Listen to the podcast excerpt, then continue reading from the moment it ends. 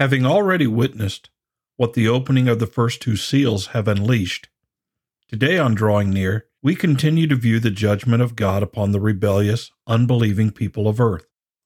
So take your Bible and turn to the revelation of Jesus Christ, chapter 6, and join us for a black horse.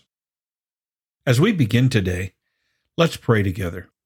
Father in heaven, we thank you for this day and your grace and your mercy, which will provide for us today. We have nothing, and we can do nothing apart from your power and presence in our lives and in the world. You not only create, but you sustain. And clearly you are worthy of all glory, honor, and praise. Father, help us to bow down before you and to bow down to no other. Help us to know your word, your truth, and develop strong convictions and not be willing to compromise. We ask, Father, that you would guide us into being humble and faithful. Teach us the love of Christ, that we may love you, that we may love you and love the world with the love that Jesus loved us with. Now open up your word for us Give us wisdom and understanding. It's in Jesus' name that we pray. Amen. In Revelation chapter 6, beginning with verse 5, we read these words And when he opened the third seal, I heard the third living creature say, Come and see. So I looked, and behold, a black horse, and he who sat on it had a pair of scales in his hand. And I heard a voice in the midst of the four living creatures saying, A quart of wheat for a denarius, and three quarts of barley for a denarius, and do not harm the oil and the wine.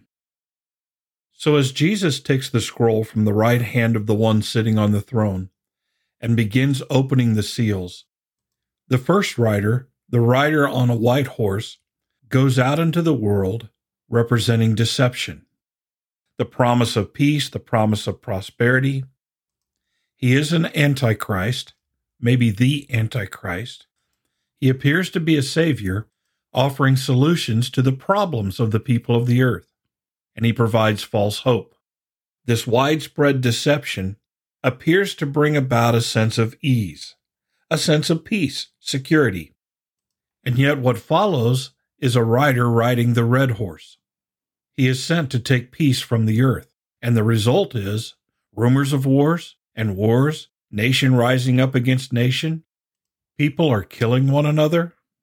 And peace is taken from the earth not only in war and personal conflict, but the peace in people's hearts are taken as well. The promised security of this Savior is not evident. As a matter of fact, things are not getting better at all. It should serve to remind us and affirm that there cannot be peace apart from faith in God and the Lord Jesus Christ. And then in verse 5 of chapter 6, we see the third seal opened by the Lord Jesus. And the third living creature says, Go. And John says, I looked, and behold, a black horse, and he who sat on it had a pair of scales in his hand.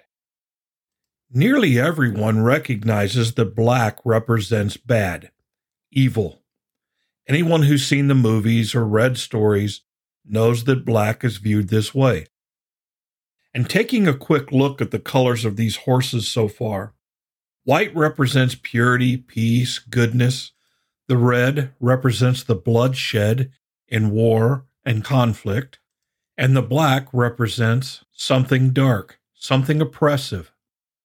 And we need to understand that as we come to this third seal and this third rider, Things are escalating.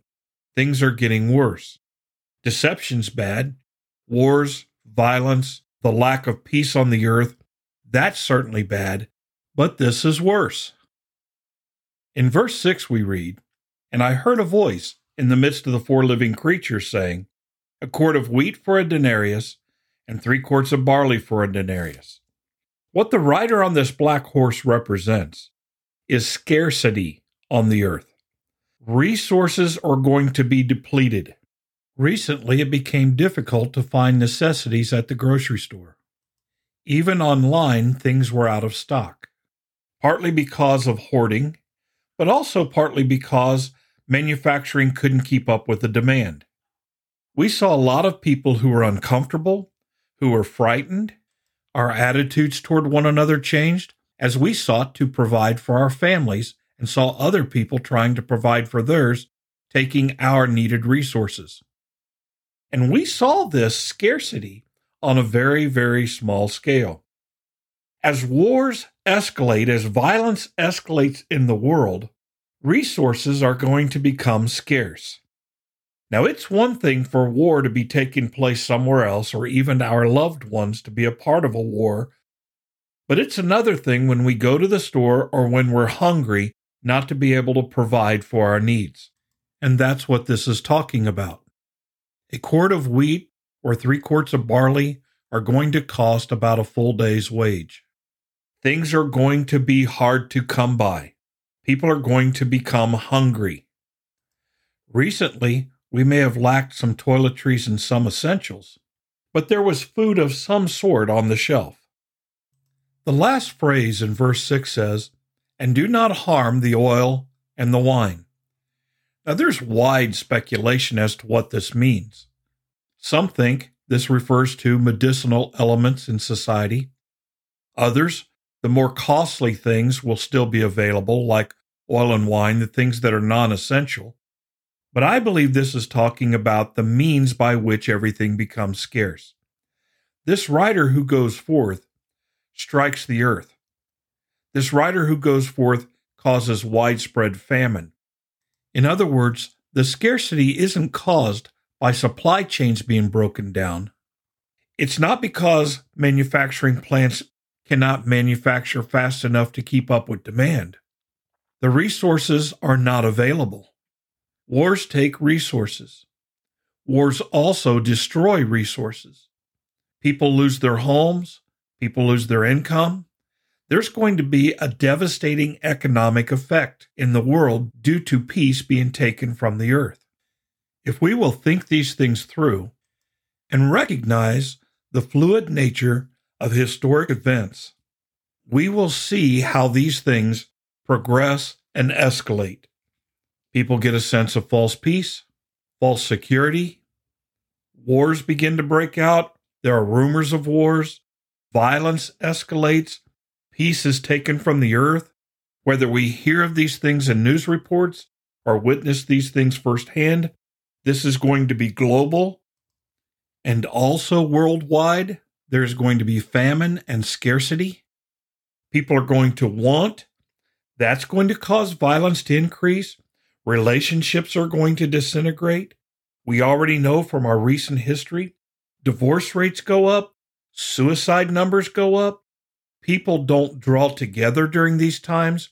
Rather, they fragment and they spread out. They go off alone. This is going to be a time of great despair, and people are going to be looking for solutions. Some people are going to try to bring about their own solutions. It might be best described that there might become a climate of survival of the fittest. It is going to be a dark, dark time.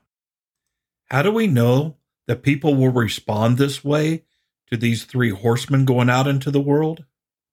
because we know human nature. This is what happens when things go bad in the world. What also happens is as people start looking for solutions, they also look for someone to blame. Do you remember the words of Jesus in Matthew 24? As he is providing explanation and description of these last things that are going to occur in the world, he says in Matthew 24, verse 7 For nation will rise against nation and kingdom against kingdom, and in various places there will be famines and earthquakes. But all these things are merely the beginning of birth pangs. Coupled with the war, natural events, famines, earthquakes, those kinds of things are going to cause scarcity.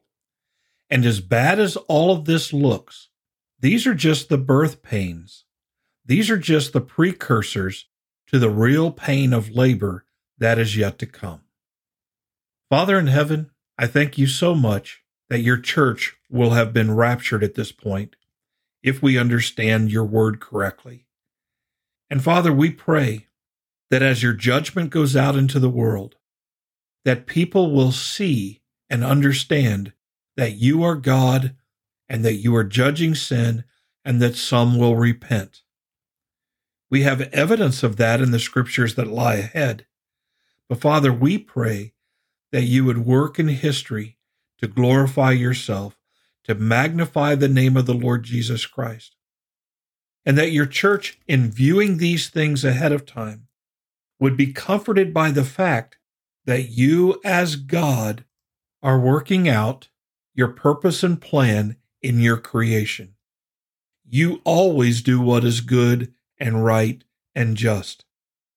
And although these things might be painful to witness, we need to recognize that the only way we can help these people avoid this kind of judgment is to share the gospel with them and for them to put their faith in the Lord Jesus Christ. If we truly care for those who might remain on the earth and experience these judgments, then we need to share the gospel of Jesus Christ with them.